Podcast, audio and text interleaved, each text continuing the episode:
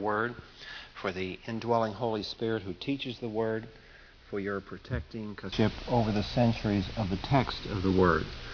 And we ask now that you would open our hearts to your, your truth and your person as it uh, manifests itself through the pages of Scripture. We also pray that you give us insight tonight in the applications of these truths to our lives. In Christ's name, amen.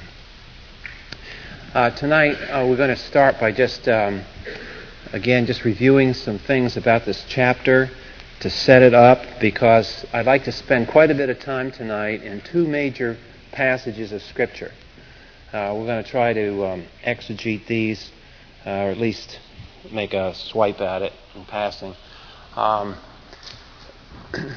we, the big idea, what we're doing here in studying um, this uh, section is we're on this election and reign of King David event.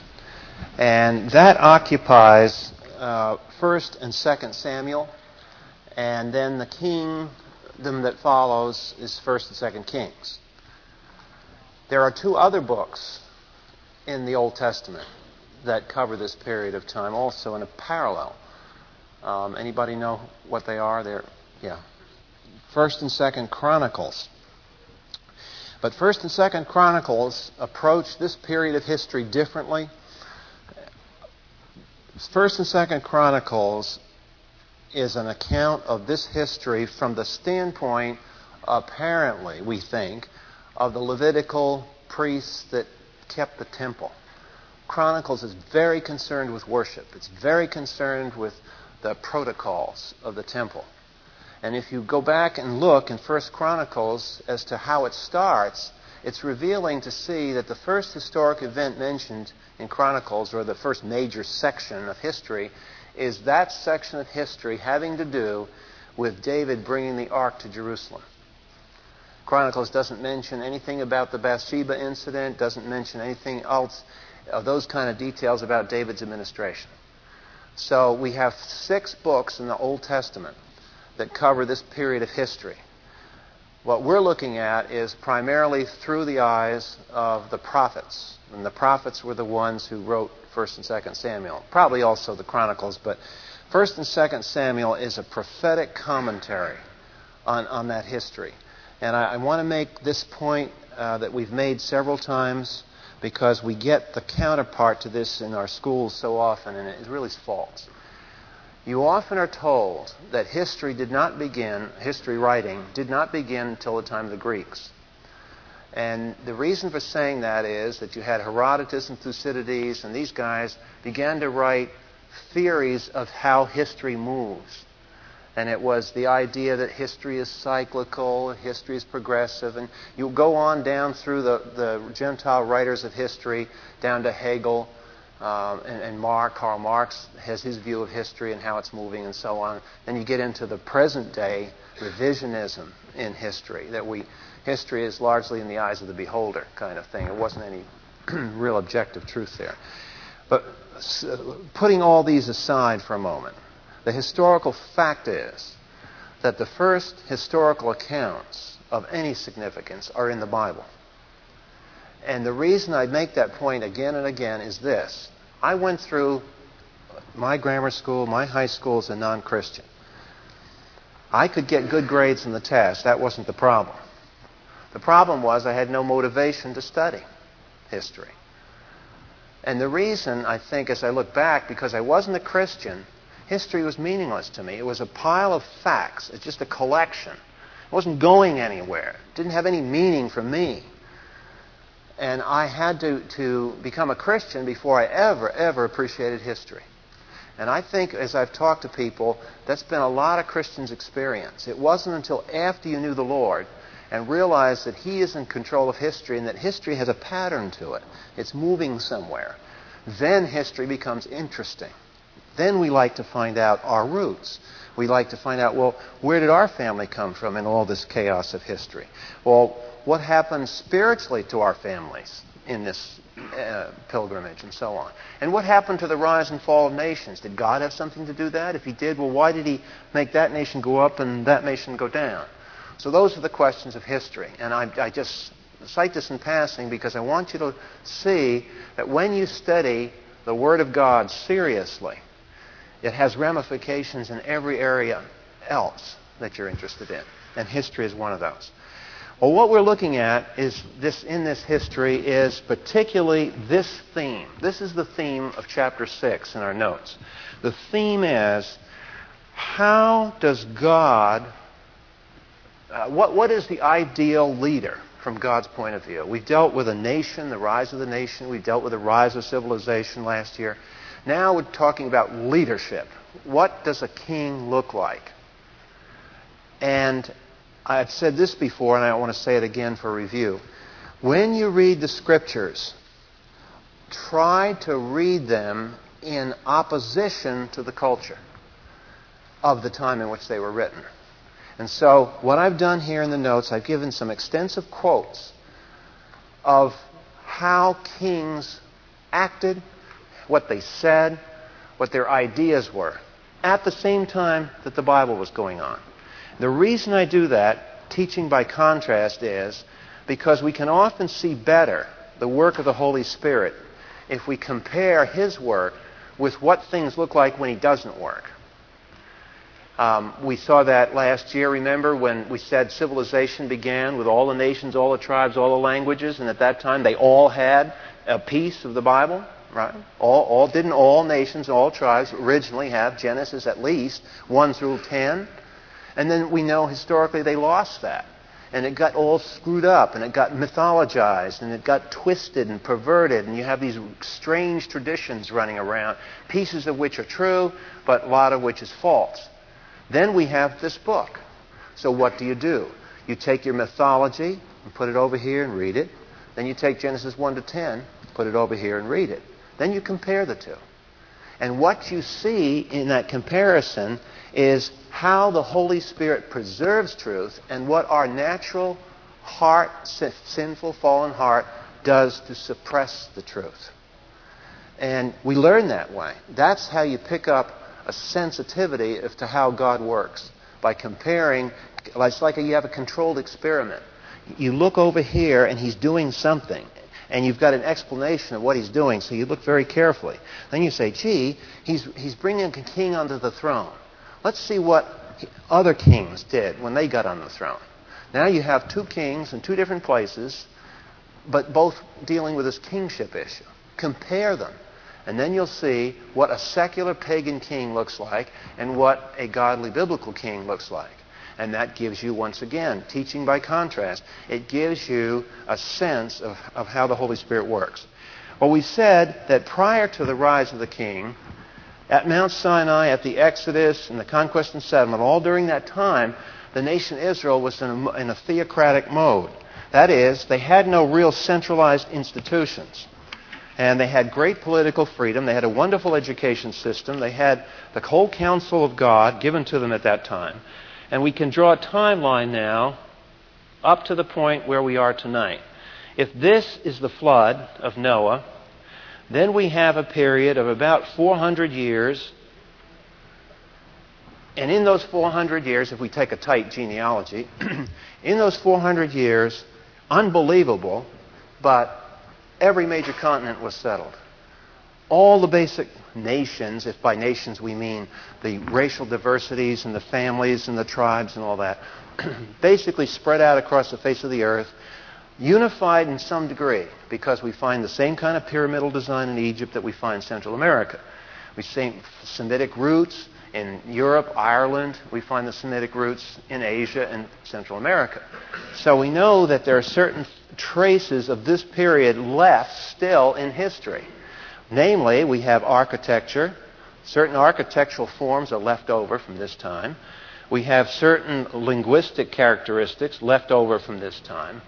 And after that, because remember, this is the period when the longevity was decreasing, about four or five centuries after Noah, this all disappeared. And so it was as though a dark curtain came down in history, and ever since this time, this period of history is kind of looked upon as, as either distorted through the evolutionary philosophy of interpretation, or it's just looked upon as just sheer myth. but it's a, it's a forgotten time period. Then we come down to Abraham, and we'll date him at 2000 BC. We are with David at 1000 BC. Okay? So here's our timeline. Pick a halfway point, 1500, and go to the right of that just a little bit, 1400. Right in there, that's the Exodus. Now, we don't have time to get into the details tonight. I hope sometime before uh, the spring is over, um, maybe around January or something, I'm hoping to get hold of some work that's recently come out by some young, rebellious Egyptologists. For years, what has happened is that we've always looked upon Egyptian history, and I, I, said this about last time about the Exodus. We always try to, what was the Pharaoh of the Exodus? What was going on in the other countries? And the way most of us learn history is that Egypt had these big, long king dynasties out here. We have the, the old dynasty, and then we have the middle kingdom, and then we have the new kingdom. And the new kingdom going down to this period, and the Exodus would be in that new kingdom.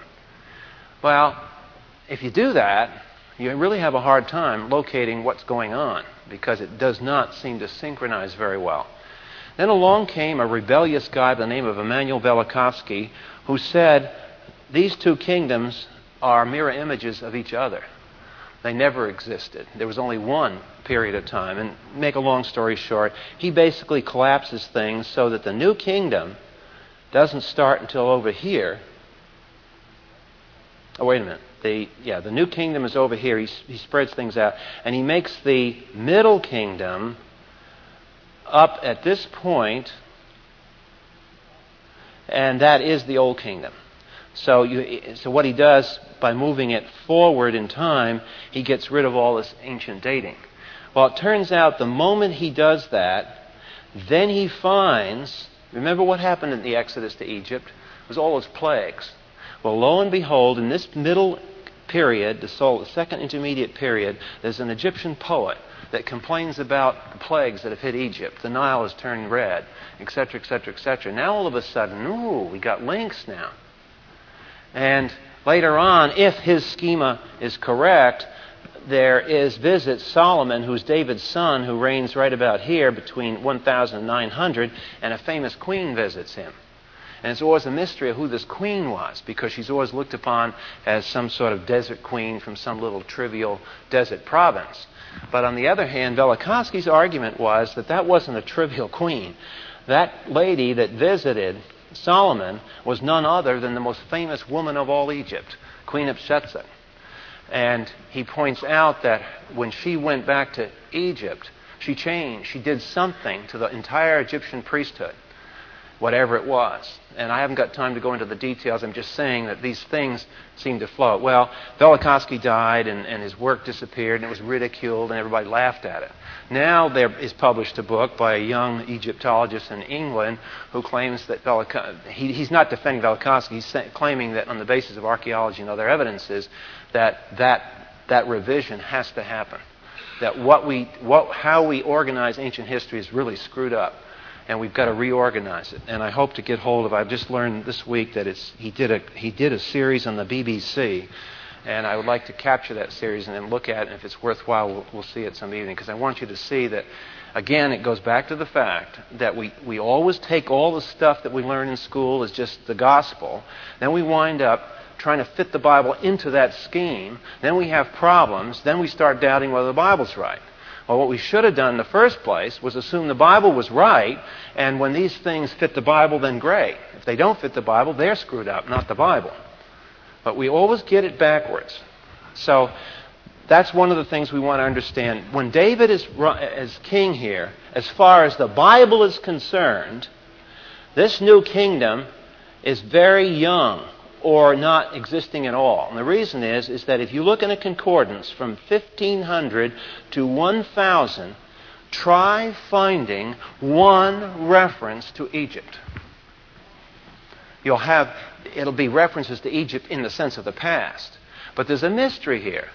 If Egypt was so strong during this time, why on earth don't we have any interaction with Egypt? All the conquest of the land, Here we have the 12 tribes going into the land with fighting wars and battles and conquering cities, and never once did they encounter a patrol from the Egyptian military. Excuse me? What's going on here? It looks like Egypt is out of the picture completely during this entire period of biblical history. Well, David came to power, and his enemies weren't the Egyptians. Who were they? What was the powers that David had to deal with? The Philistines. And they were on the coast. So David had some problems with the residue that was in the land. But the people going into this period of time had freedom. Back here with the Exodus, all during this period of time, there was a theocracy. All during this period of time, they had no strong centralized government. All during that period of time, they had a wonderful educational system.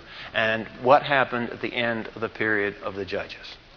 Society was in chaos. And we said last time, what was the cry? What was the prophetic analysis? Remember, the, the, the prophetic authors of the book of Judges made some conclusions. They studied and narrated this history, and their conclusion was that every man did what was right in his own eyes because there was no king.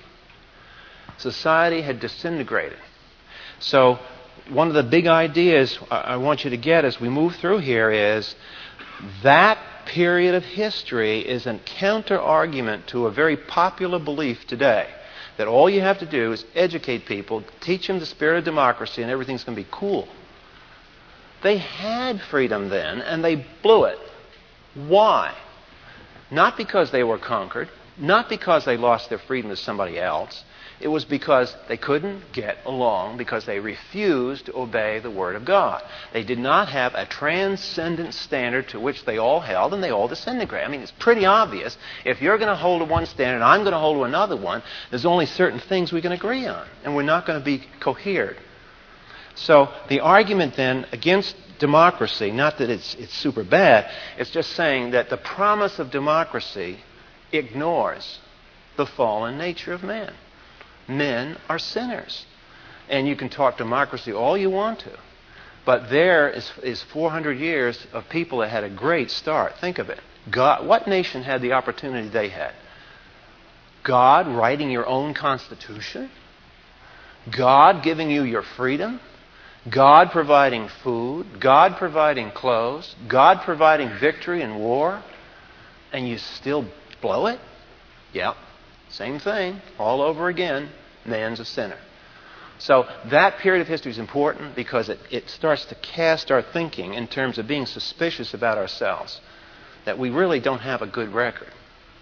And it has nothing to do with our educational background, has nothing to do with where you live, how you speak. It has to do with our hearts as fallen creatures.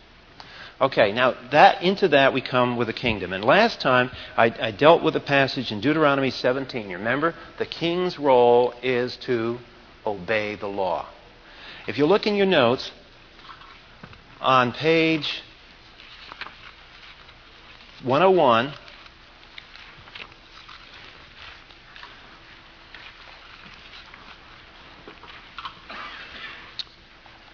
I mention a, a, a, little point. If you look up at the top for the, the second paragraph on page 101, after the statement uh, that's footnoted 4 ends with the word Mesopotamia, I say, You must read the stories of 1 Samuel with this background in mind. The people wanted monarchy, but God had to restrain it and prevent the rise of an imitation form of pagan kingship. Remember, what was the cry of the people? We want a king like, like all the other nations. Well, God is not going to let his people have a king like all the other nations. So the struggle from now is God says, all right, we're going to have a king, but we're going to work with this kingship. We're going to work with it now. We're not going to let it loose. We're going to have a different kind of king than the other nations. In the books of Samuel and Kings, God demonstrates over and over the truth of law over king. Interestingly, this, history, this period of history was later used by Bible believers in the 17th and 18th century England as an argument, I should say Scotland, really is where it came from, as an argument against their contemporary divine right of kings. The Samuel King's history proves that monarchy, in and of itself, conceived as man's fleshly attempt to set order over chaos, is no more successful at truly solving mankind's dilemma than the earlier free theocracy. Neither democracy nor autocracy can ultimately succeed.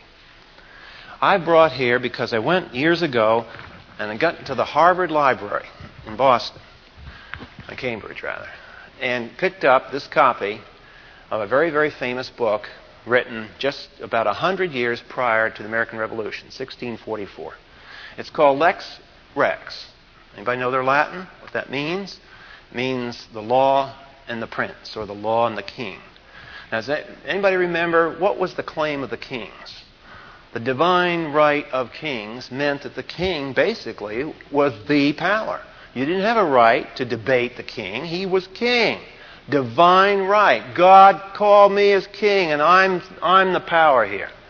Totalitarian government, concentrated in one man. This book, which you'll never read in school, I guarantee it. You probably never heard of it in church history.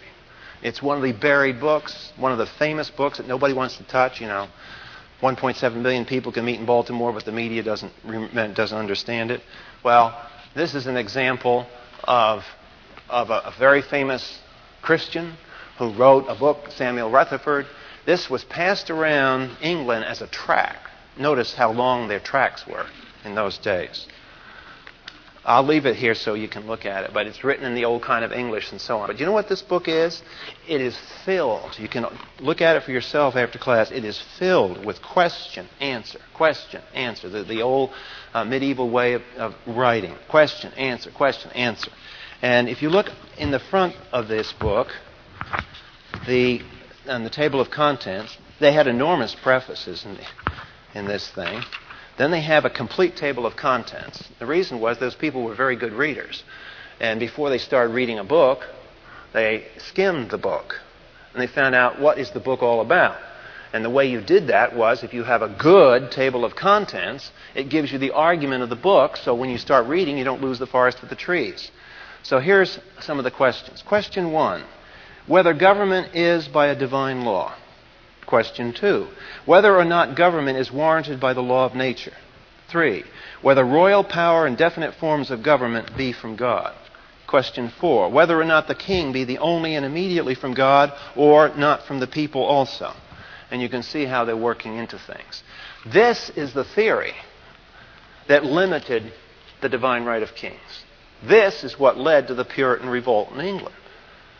So, this is really one of the sources historically of our ideas of American history, where it came from. And today you always read about Thomas Paine, who was some sort of a guy, that clown that showed up. He's a, basically a pagan writer. He showed up after the Declaration of Independence. And after a lot of the hard work was done, he shows up and he gets all the credit. Baloney. These are the guys that should have gotten the credit. They were Christians and they articulated their political philosophy based on the Word of God. Okay, so that is built on this period of time. Deuteronomy 17 is the central passage. We covered it last week. The king is under the law. Okay, now on page 101 in the notes, today we're going to go into God's response to the people's request. So if you open your Bibles to 1 Samuel chapter 8, we'll start going into this passage. This is a very, very important passage for its political implications. It's also it's important because it shows how God, how the flesh has to be restrained.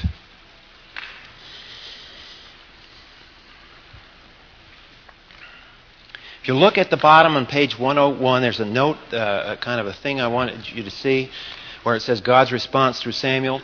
Although Jews before Samuel functioned as prophets, Samuel appears to be the first of the prominent biblical prophets. These prophets, this gives you an idea of what the prophets did. These prophets were agents of God calling Israel to loyalty to the covenants. Now, just kind of put a little line under loyalty to the covenants. And the reason I ask you to do this is because the liberal view of prophets is that they were social reformers. Now, what do you think is the difference between a social reformer and one who calls Israel to loyalty to the covenants? It, when was the covenants? Before the prophet or after the prophet? Before the prophet.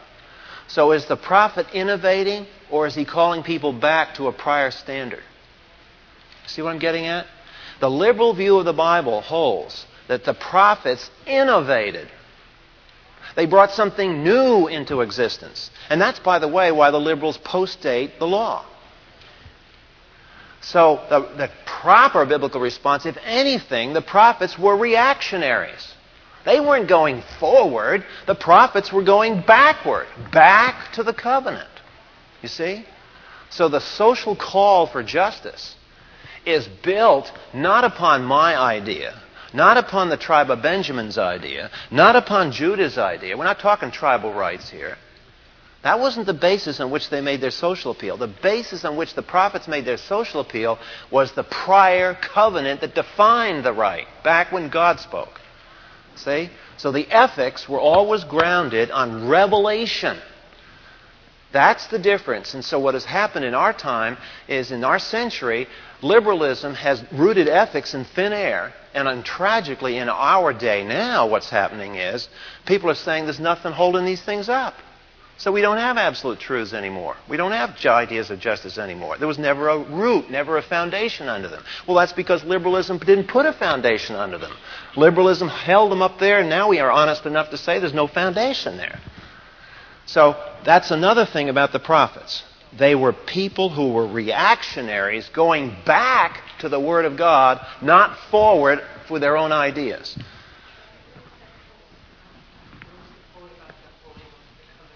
The what? Oh, I, that's me. I'm just saying. Yeah. Oh, just oh, in the notes on page 101. Oh, I see. Yeah, uh, four, the fourth line down after God's response through Samuel.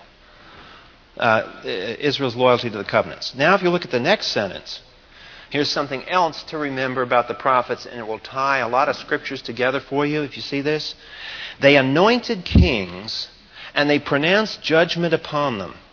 It likely was Samuel, Nathan, and others who compiled the books of Judges, Samuel, and Kings to show God's working through the monarchy. The prophet, and that's the one I've underlined, the prophet precedes the king. Even in the New Testament, begins not with who? With Jesus, the eventual messianic king, but why does the New Testament Gospels always start with John the Baptist? What does John do for Jesus? In that famous scene, Jesus comes down and he's anointed or he's baptized by John. So, what does John do? What is John's message? The kingdom of God has come, the Lamb of God is here. John introduces Jesus.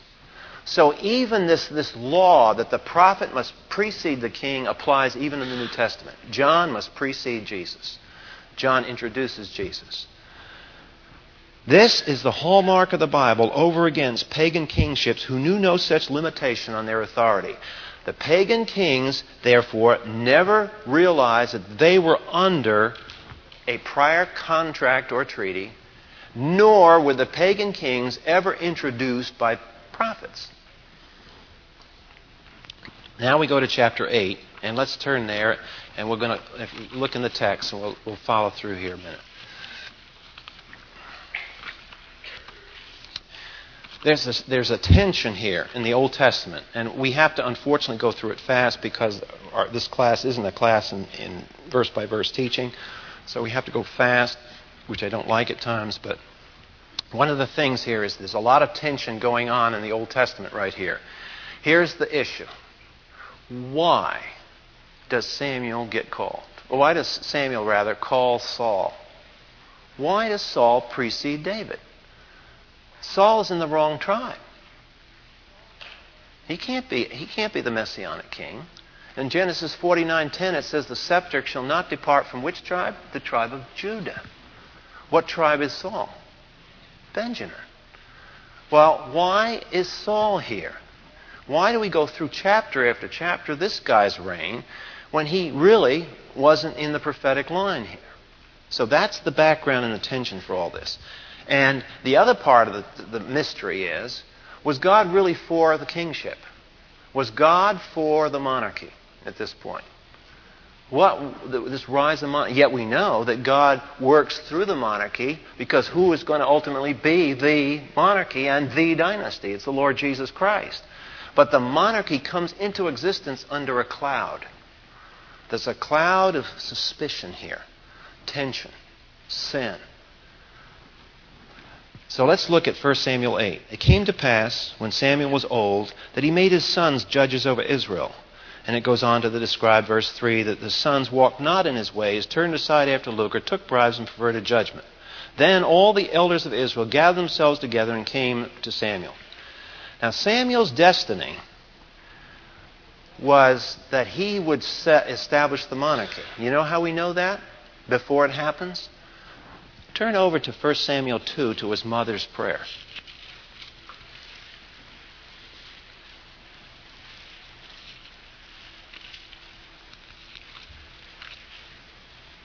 This is part of Hannah's prayer, chapter 2 of 1 Samuel. Now, if uh, Patricia Ireland thinks that the Bible is against women, she ought to take a very careful look at this one. Because here's a passage that typifies, because the, Mary says the same stuff. When these women start praying, you watch the content of their prayer. This is tough stuff. And it's not just, oh Lord, bless me.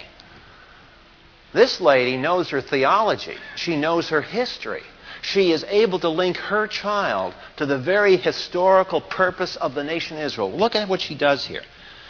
He, look, at, look, at the, look at the ferocious prayer in verse 6. The Lord kills and he makes alive. He brings down to the grave, he brings up. The Lord makes poor, the Lord makes rich, he brings low and he lifts up. This is a woman's prayer. He raises up the poor out of the dust and he lifts the bangers. But the thing I want you to notice is verse 10. The adversaries of the Lord shall be broken to pieces out of heaven shall he thunder upon them.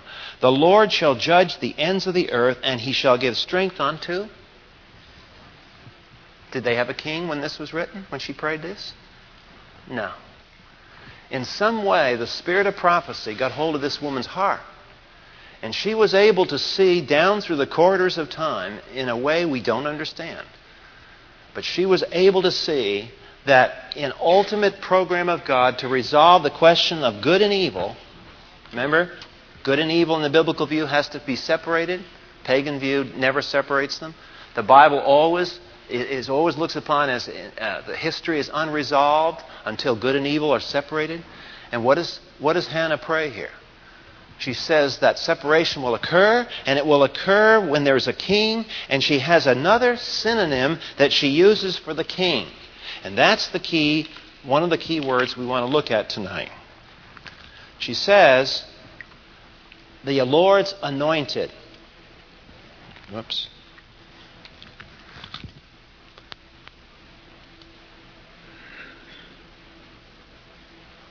The Lord's anointed. Now, the word anoint here in the Hebrew is M S H with a hard H. Mashach from which we get the word Messiah. And that's the word translated in the Greek as Christos. Jesu Christos. Christos is the Greek version of Messiah. It is not Jesus' last name, it is his title, the anointed one. Really, we should call him the Christ, the Christ King, or Christ Jesus, because it's a title. Jesus is his name, but Christ is his title and it's a technical term. We use it so often we forget. It's just familiarity breeds contempt. And we use the word and use the word and use the word and we forget the history. The word means that he is anointed. Now we've got to come with what does anointed mean? We're going to watch what Samuel does with the anointing. But I just take it at chapter 2, verse 10 quickly to show you that it's in the wind. That this man, Samuel, is going to be somehow crucially involved in generating the monarchy. Notice in verses 1 to 5 then the setup. The, Samuel is the prophet. He comes on the scene. His sons don't follow in his steps, and now in verse 5, the last part of verse 5, is the request of the people. It is an official request. This is not just people uh, gossiping, maligning. They send the elders. Notice verse 4 all the elders of Israel gathered together. This is an official statement. It's as though these people elected their representatives and they all came and they presented this political platform. We have got to have a king, and we want a king like the other nations have. So now that's the material that Samuel has to cope with. Now, this, every verse in this uh, chapter from here on out is God's answer to this request. And it's an interesting study because it's a case where God gave people an answer to a prayer that wasn't right. And they are going to be sorry they ever prayed this when, when God gets done. Watch what happens. The thing displeased, verses 6, 7, and 8 are critical because verse 6, 7, and 8 resolve the thing theologically. The thing displeased Samuel when they said, Give us a king to judge us. Well, that's okay if it displeases Samuel. But now Samuel prays to the Lord. And the Lord said to Samuel, Now watch this ironic response. You listen to the voice of the people and all they say. And you know what that means? When, you, when in the Bible it says, hearken unto a voice, what does it mean? Obey it. Go ahead. They want a king? Give them a king. You know, you got the oil, anoint one, let's get it going. So here's a case where a bad prayer was answered. And it's kind of sobering. Uh, we have to be kind of careful about prayers we make sometimes.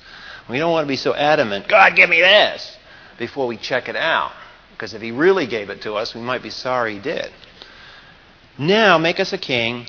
And then in verse 7, God says, Hearken to the people, for they have not rejected you, Samuel they have rejected me, that I should not reign over them.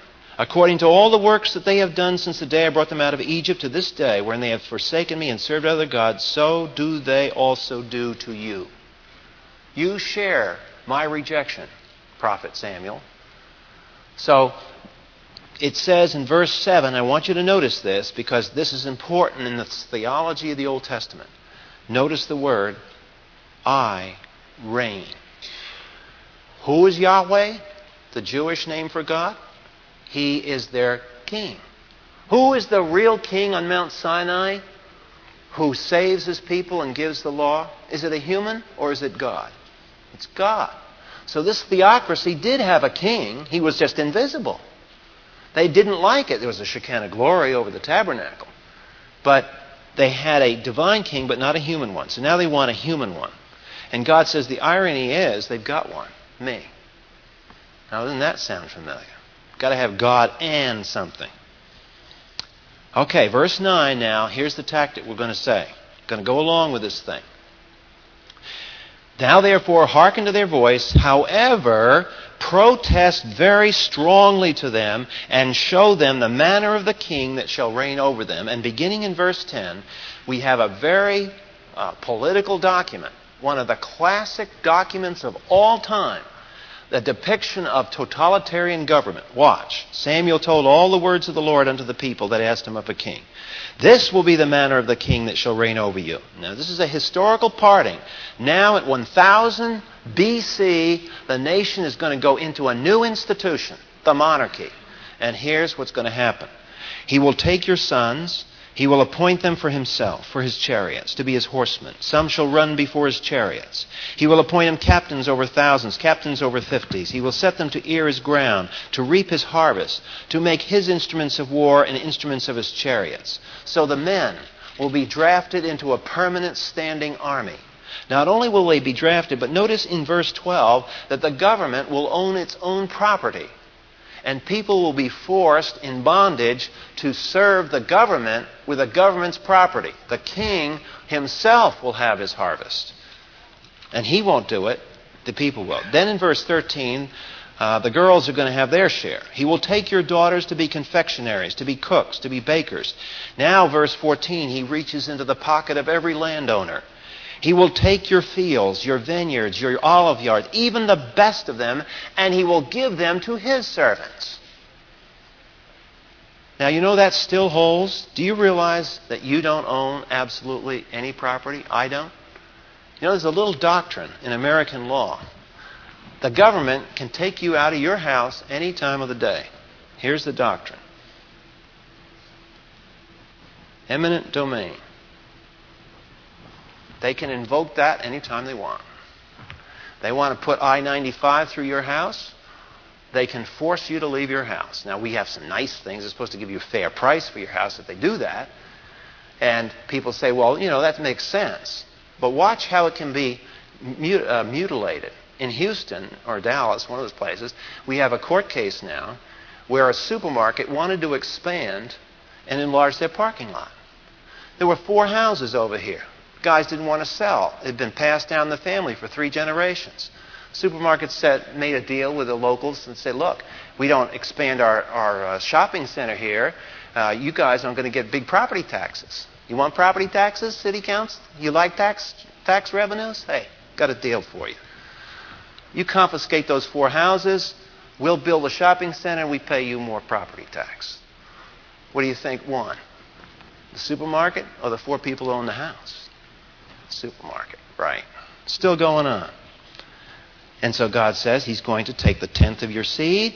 Have you been? Gee, if the government only took the tenth, we'd think we were in heaven. Vineyards and to his officers and to his servants.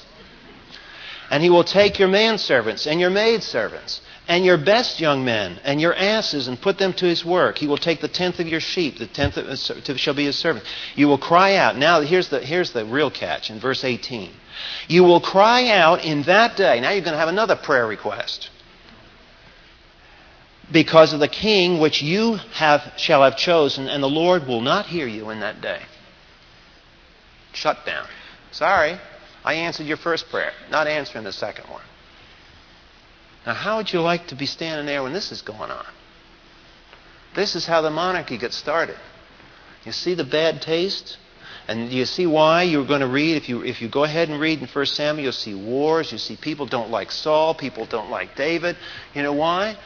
People didn't take kindly to this king business. After they got the king, they didn't like the king. Ooh, why? Because, and it, it goes on, Verse 19 and 20, here's the response. Even though they were warned, look at the excuse that is given.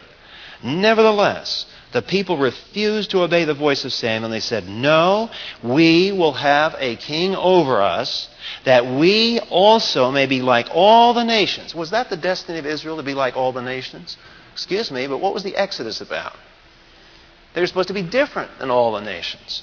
But we want to be like all the nations, that our king may judge us and go out before us and fight our battles. We want security and order. You know what?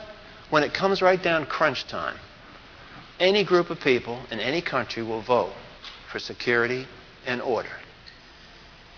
They will willingly, we will willingly give up our freedoms to have security and order. Every time.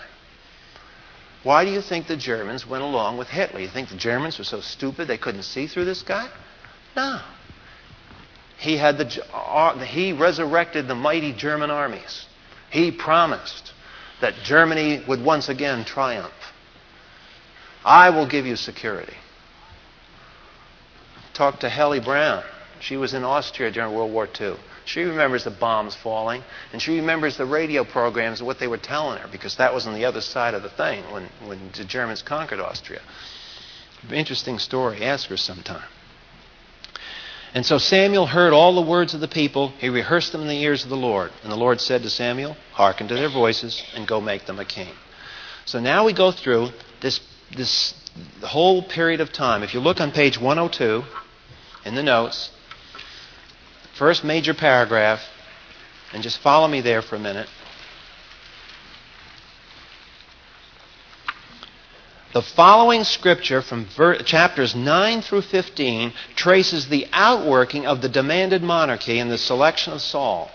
From the tribe of Benjamin, chapters 9 and 10 narrate the selection and anointing of Saul as king. Saul had admirable qualities, handsome, impressive stature, how Samuel indicated God's choice with oil reveals the term messianic means. Messianic leadership is leadership chosen by God through his Spirit, symbolized by the oil poured on Saul's head. We'll get there in a minute. The presence of the Spirit in Saul would shortly be obvious. Did the Spirit come upon Saul? Yes, he did. Because Saul was chosen. Saul was God's gift to the nation. God not only chose an anointed a Benjamite, which conflicted with the messianic promise of Genesis 49:10 that restricted the messianic choice of the tribe of Judah, but he was willing to make Saul's dynasty an everlasting one. How about that? Let's look at some scripture here. First, look at chapter 9, verse 2. Here's what anointing, here, here's the process of anointing.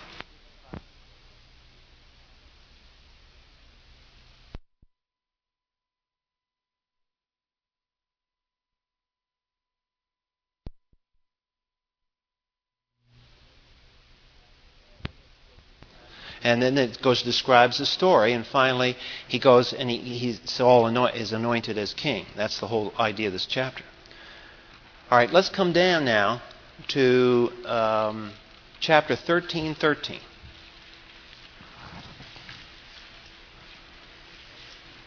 This is later in Saul's life when he had a little problem. We're skipping quite a bit of scripture here, but I just want to get you here just to show you something. In chapter 13, 13, Samuel said to Saul, You've done foolishly. Thou hast not kept the commandment of the Lord thy God, which he commanded thee. For now the Lord would have established your kingdom upon Israel forever. See the would have? He would have put this king forward. Now, if this is puzzling to you, what is going on with a king? Now, you've got complexities here. The people didn't. People wanted a king, and they wanted a king like the, all the nations. God said, "Well, no, you'll get the king I pick you." He picks a guy, but it's not in the Judaic, Judaic line, and then he kind of fizzles. And yet, God said, had he not, the kingdom would have been his. That's very parallel to Jesus. Who did Jesus choose among his disciples who petered out? Judas. Why did Jesus choose a Judas? He, God does those kind of things. God does those kind of things. Why did the first angel, the highest ranking angel called Lucifer, and turns into Satan? Why does God elevate someone who he knows is going to rebel against him? It's part of this drama of Scripture. Well, on page 102, uh, going back a little bit uh, on that paragraph, you'll see the last sentence of that paragraph we were just reading. Clearly, this house of Benjamin was a conditional kingship dependent upon its behavior toward God's law. So I want you to look at 1 Samuel chapter 12 for a moment, and we want to go through that. Because here's the answer to what Saul was about. You'll notice in this chapter that Samuel once again addresses the people. And he is going to, uh, it's his au revoir speech. This is his uh, going home. He's, he's the end of his life. He's turning the nation over now. So this is kind of a change of command ceremony. And chapter 12, he is going to say goodbye to the nation, and here are his closing words. Now, in the Bible, there, the prophets do this, and again, we will see this later. But you remember the Sinai, the Sinaitic covenant. And when we went through the Sinaitic covenant, you remember me pointing out to you that it had a certain format, it had certain features to it. One of the features, remember, was that you had to have uh, the, the laws all out, specify the stipulations, uh, that there would be a prologue the great king would talk to the people and saying, uh, You're obligated to obey my law because I did this for you, I did this for you, I did this for you. And then there was a provision for deposit of the law. The, the deposit had to be put in the tabernacle, and so also treaties in that time had to be deposited in the temples and had to be called out periodically for reading. Well, you have all these features in the covenant. Well, what you also have is what is called a reeb, except the B here is pronounced like a V.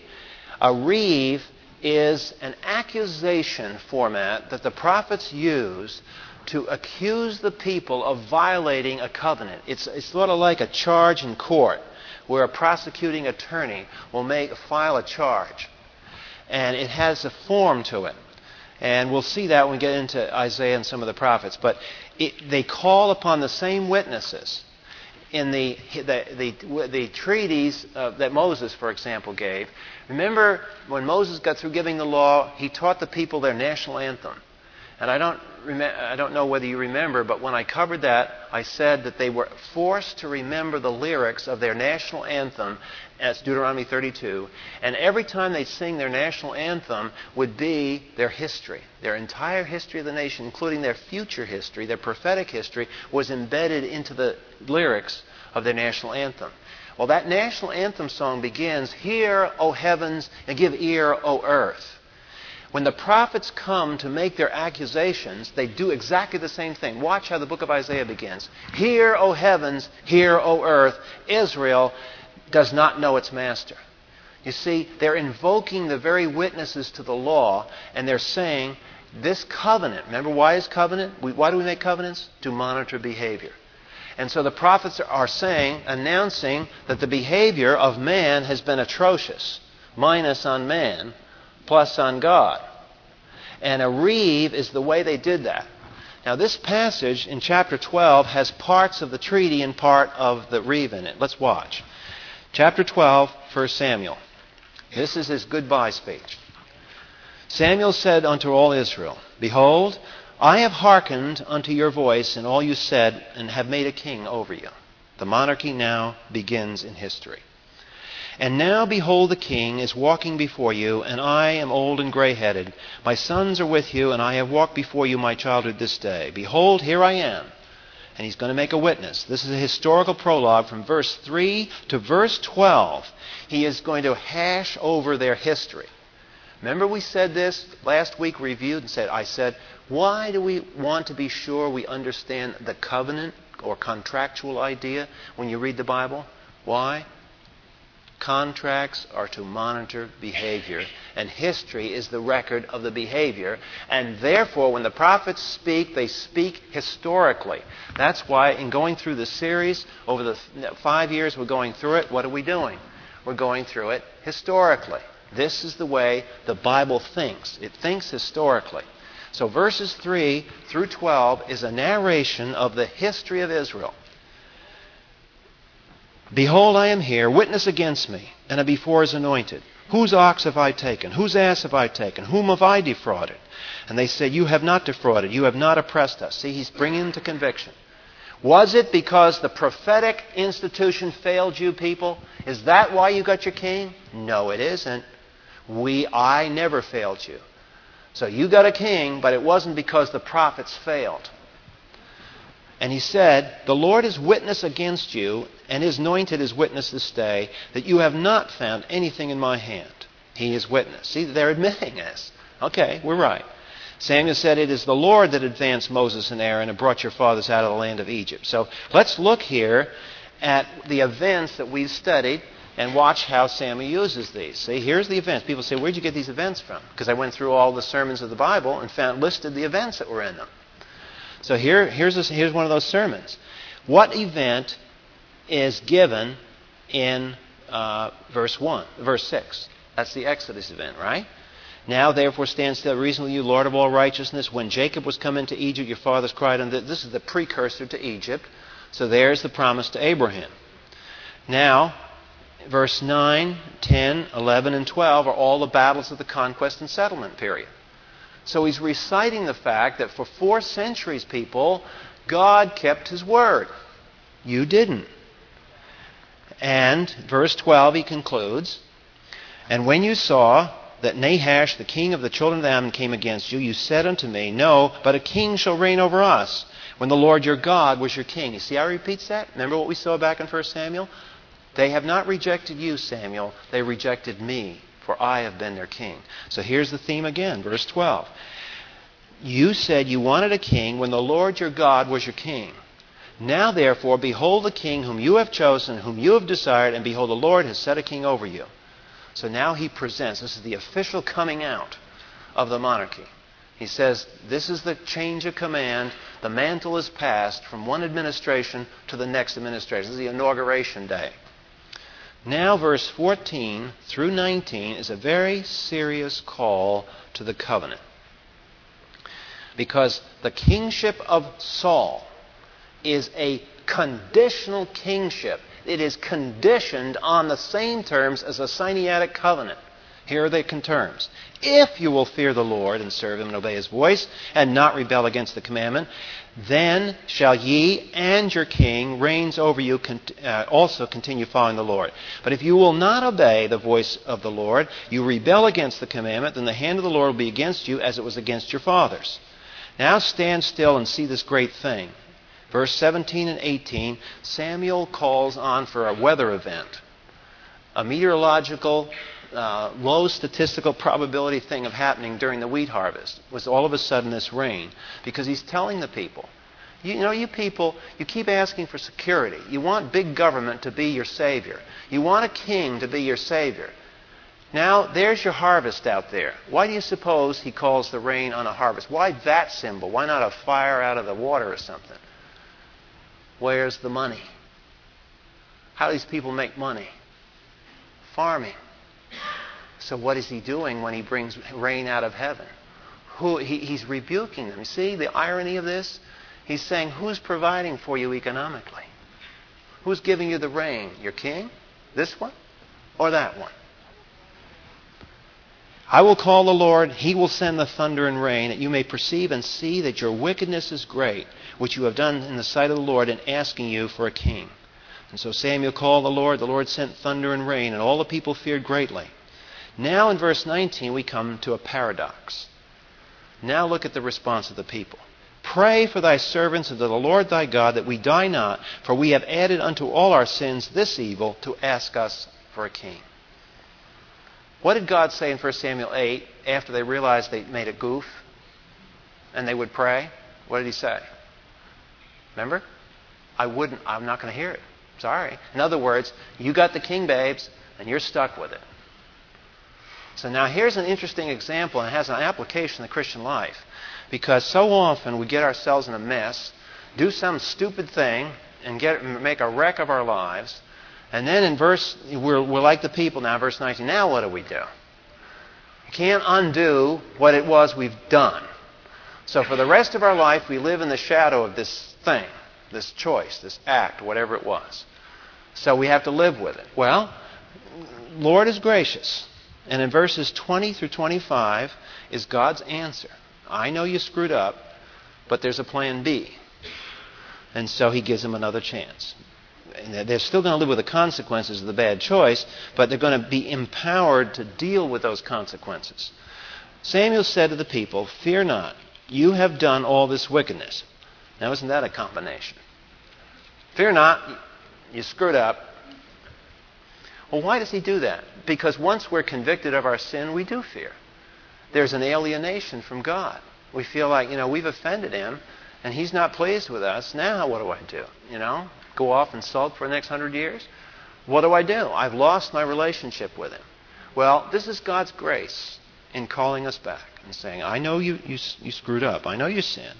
But don't fear. Yet turn not aside from following the Lord. Serve the Lord with all your heart. Commandment hasn't changed. I'm giving you another opportunity. Turn you not aside, for then should ye go after vain things which cannot profit or deliver, for they're vain. There's that word vanity again, by the way. For the Lord will not forsake his people for the great name's sake, because it has pleased the Lord to make you his people. Now, watch what happens in verse 22. I wonder how many people caught what's going on here. Something, ha- something just happened there. In terms of the covenant, in terms of the past promises of the Word of God that we have studied, what promises is He grounding this whole grace on? Now think of the covenants we've already looked at. We go back in time, 1500 to 1400, there's the Mosaic covenant. We go back to 2000, there's the Abrahamic covenant. This covenant is a conditional covenant. It's if then, if then, if then, if then. What is this one? This will happen. It is an unconditional covenant. And what are the three promises in the Abrahamic covenant? A land, a seed, and a worldwide blessing. The Davidic covenant that we will study next time is going to appear here. That amplifies that seed promise of the Abrahamic covenant. These covenants are all linked together, but the thing you want to see in verse 22 is when, when failure happens, he doesn't go back and try to get favor again by earning it on the basis of the law. Because the law condemns. That's why they're afraid. So, this is a very interesting passage. In verse 21, the word of God comes through Samuel and says, don't turn aside. Continue to obey me. Continue to follow my commands. That's fine. But the reason that I'm gracious to you isn't because you've earned 42 and a half brownie points. The reason I am gracious is because I chose you for a certain purpose in history, and I'm going to continue working with you. So, verse 22 means that their security is rooted in God's sovereign election, His choice of them, not in what they did or they didn't do. Four, purpose clause, for the Lord will not forsake His people for His great namesake. Does it say He will not forsake His people for their great righteousness? No. For His name's sake. The deal is that God wants the plan to go His way because He's getting the glory out of the plan. For His name's sake. And then in verse 23 is that famous passage about praying. Moreover, as for me, God forbid that I should not sin against the Lord in ceasing to pray for you, but I will teach you the good and the right way. Only fear the Lord, serve Him. Verse 25, the closing warning. But if you shall still do wickedly, in other words, you continue to violate that covenant, you will be consumed, you and your king. And historically, that happened in two parts. They went out of the northern kingdom in 721 BC, right over here in this timeline 2,000, 1,400, 1,000. Here's 500. So, right about here was when the northern kingdom. So, there goes 80% of the nation into captivity. And then the rest went in 586 BC, or right about here. And, went, and that's going to be the end of what we know as the kingdom in the Old Testament. But the king, but the king survives, and we'll see that in the notes later. We want to finish up tonight by uh, looking at the bottom of page 102.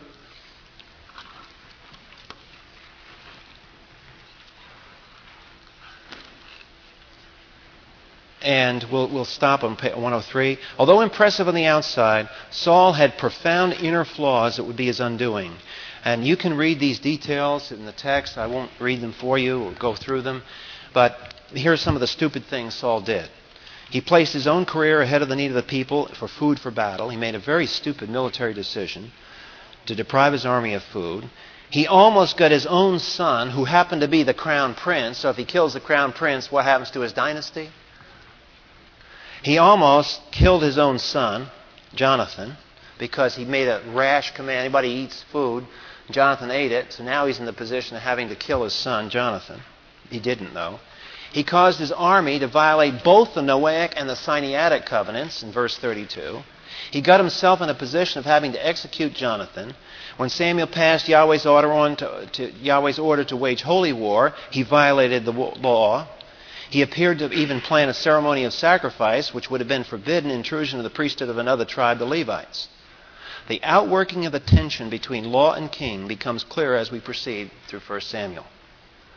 Now the question is, in the end, Yahweh rejected Saul's conditional dynasty, and his prophet Samuel had nothing to do with him the rest of his life. You can read that in verse 35 of chapter 15.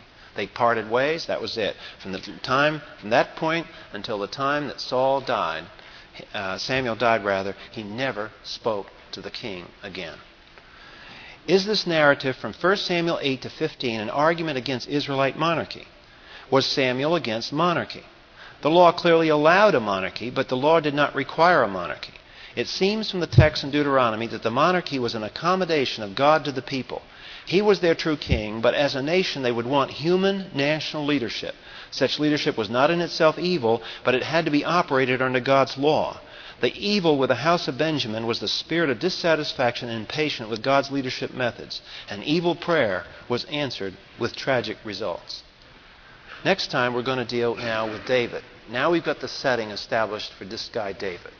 Certain things, if you want to read ahead, if you, if you read on through 1 Samuel, um, try to get through, well, 17 is the big hoopla place where everybody reads David and Goliath.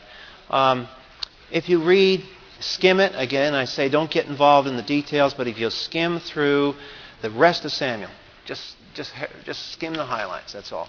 And get into the beginning of 2 Samuel, the first three or four chapters. And we're going to see what happens to David. But you've seen certain things now. Watch what is different about how David is elected and how Saul was elected. Watch the character difference. Father, we thank you that you preserve these records of real people and real history and we're encouraged when we see your graciousness. And the fact of the matter is that we can fail and fail woefully.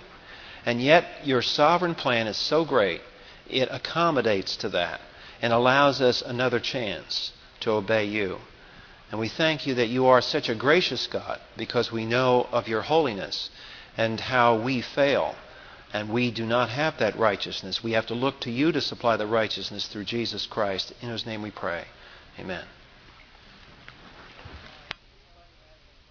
Okay, uh, if anybody has any questions about uh, things tonight, uh, we've got a few moments here before we uh, break up. I want to get everybody out here by 9 and not drag it like we did last week. Um, yes, go ahead, Debbie.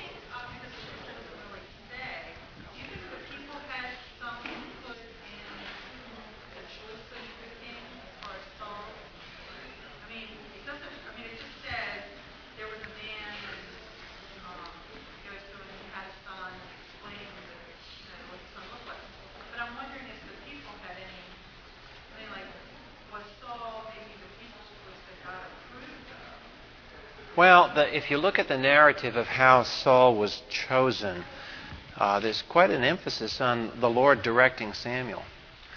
But indirectly, um, you've made a good observation because the Bible also, in that narrative, it makes that little strange verse. He was very handsome to the people. Uh, the people appreciated how he looked, and he was, you know, he, he, he had good media appearance.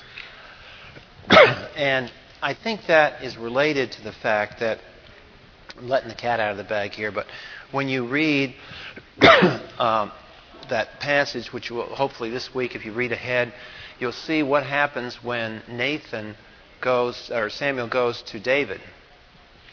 He's handed over the nation to the monarchy, but he, he lives to see the failure of the first king and the, and the ultimate failure of that first Saulite dynasty. and when he does that, and he comes to that passage, we've all remembered this verse, because half of us, most Christians have memorized this verse, but maybe not been sensitive to the context of it. Uh, remember that passage, the Lord looks on the outward appearance. I mean, the man looks on the outward appearance, but the Lord looks on the heart. You know where that comes from? It comes from the very narrative at the moment that he anoints David. So the, the imagery that you get is that uh, this guy Saul stood out. He was a natural. From the standpoint of the flesh, the guy was a natural. And then you come and you remember the narrative story of trying to pick David out. um, he wasn't even in the house. His brothers, you know, he was going through the family there of Jesse, and nobody was there, and they finally have to go get this little kid in. And David's a teenager when that happened. Young, very young boy. Um, but there's that notice. The Lord looks on the heart. Men look on the outward appearance. And it's as though that's a prophetic comment that there's two kingdoms going on here. Now, you guys wanted a king. I'll give you one. One that looks one, great. Now, you just go ahead and try it. And they did. In the first 15 chapters, a, it ends in a disaster. And now the Holy Spirit's saying, now, now I'm going to pick a second guy. Now, I'm picking you guys can't pick it. I'm picking. But I'm going to pick a different kind of person now. Now we'll see what happens to this king. And then at the end of David's life, in spite of it all, he's a man after God's heart. So there's a testimony there of the role of the people.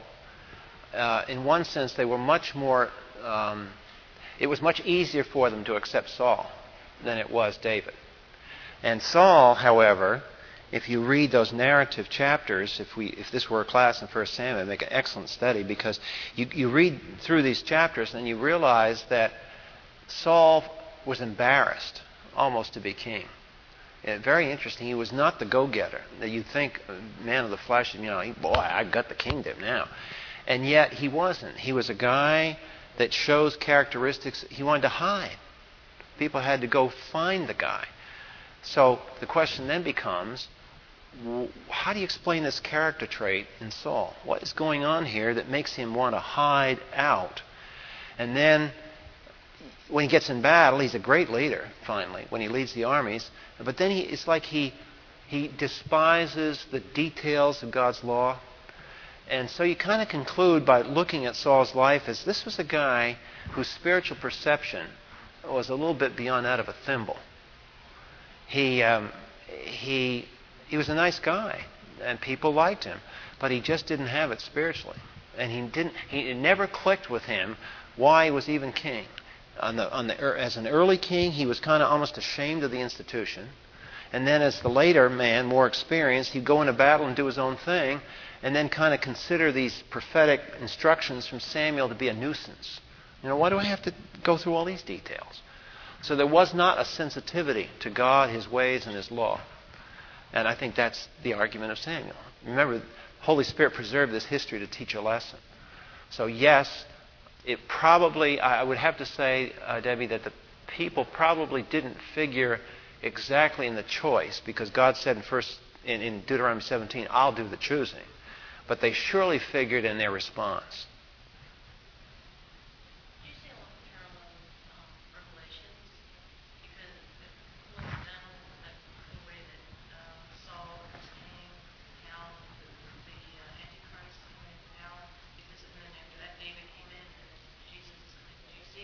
Oh, yeah. Yeah, there, there are all kinds of almost sneaky little parallels here that you have to be careful of in the sense that the scriptures don't explicitly say that. But if you've got a sensitive heart to the pattern of God, you begin to see patterns here. And that's why I said you see the pattern with Judas, the first guy out of the box, Jesus chooses, it turns out to be a traitor. First angel, the highest angel, turns into be a traitor. First king turns into be a traitor. The first world ruler turns into the Antichrist uh, it says God always puts the bad foot first and then the good foot. It's very interesting.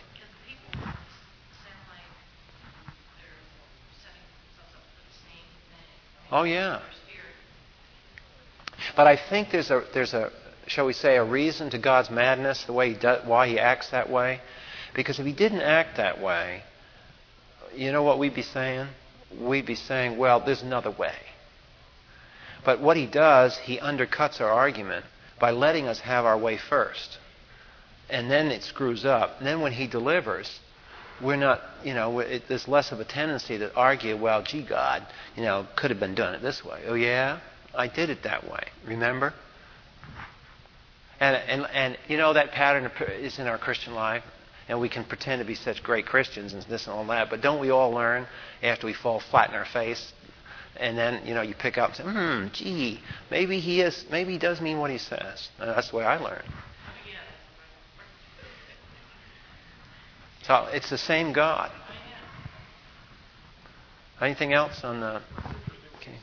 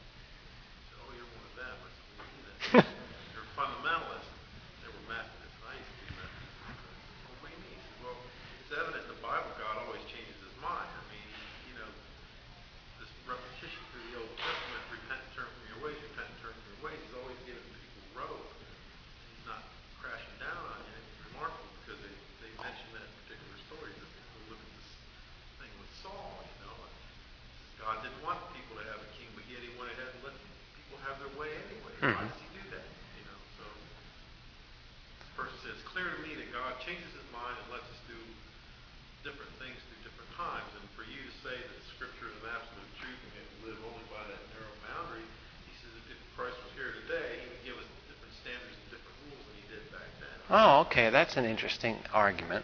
That's an interesting argument. If you're a Methodist and he was a Methodist, uh, a quick rejoinder, sort of sidewalk remark would be, well, I just continue to follow what John Wesley taught. He believed in inerrant scripture. Um, but the thing is that uh, one response to that kind of an argument, Carl, would be to simply turn around and say, well, then if God does change his mind, then what would you suggest we all do? In other words, put the onus of burden on him to define his position. Uh, because in so doing, you're doing what really God does. Let us have our own way. Let's this guy have his own way for a change instead of you defending your position. Well, let's let's air the linen here. He happens to he seems to know your position pretty well. How about his position? N- and not ridiculing it, but just let him experience the consequences of his own position. Ultimately, if you do not have the Bible as the authority, there's only one other choice man. And what I try to get people to realize is that it's not a question that I'm a fundamentalist and I believe in inerrant scripture and you don't. The issue is that we both believe in inerrancy. The difference between us is where we locate it. I locate it in the scripture. You locate it in men's heart. We both have inerrancy. Everybody believes in inerrancy. I mean, it's, it, they wouldn't be making a statement if they didn't believe in inerrancy, because that statement that they're talking about is true. They believe. See, that's the old problem of relativism. You know, when somebody says that all truth is relative, self contradictory statement, then the truth that all truth is relative itself is relative. So, it's, it's, this is the goo that they get into. And they really don't realize it. It's sad. A lot of people go through life and they really think that they can make these stupid mistakes and and it's only the fundamentalists that are some of the idiots or something. It's actually only the fundamentalists that have the logic on their side. Okay, is there anything else we want to? Um, just keep, just go through Samuel. Maybe next week we'll have some more questions about this, watching what God does in this monarchy thing. God isn't changing His mind, by the way, and the reason we know that is the, the prayer of Hannah he had it, he had in mind all along for uh, Genesis 49:10. He knows what tribe the king is going to come out of. He's he's accommodating, but he's not changing his mind. Okay.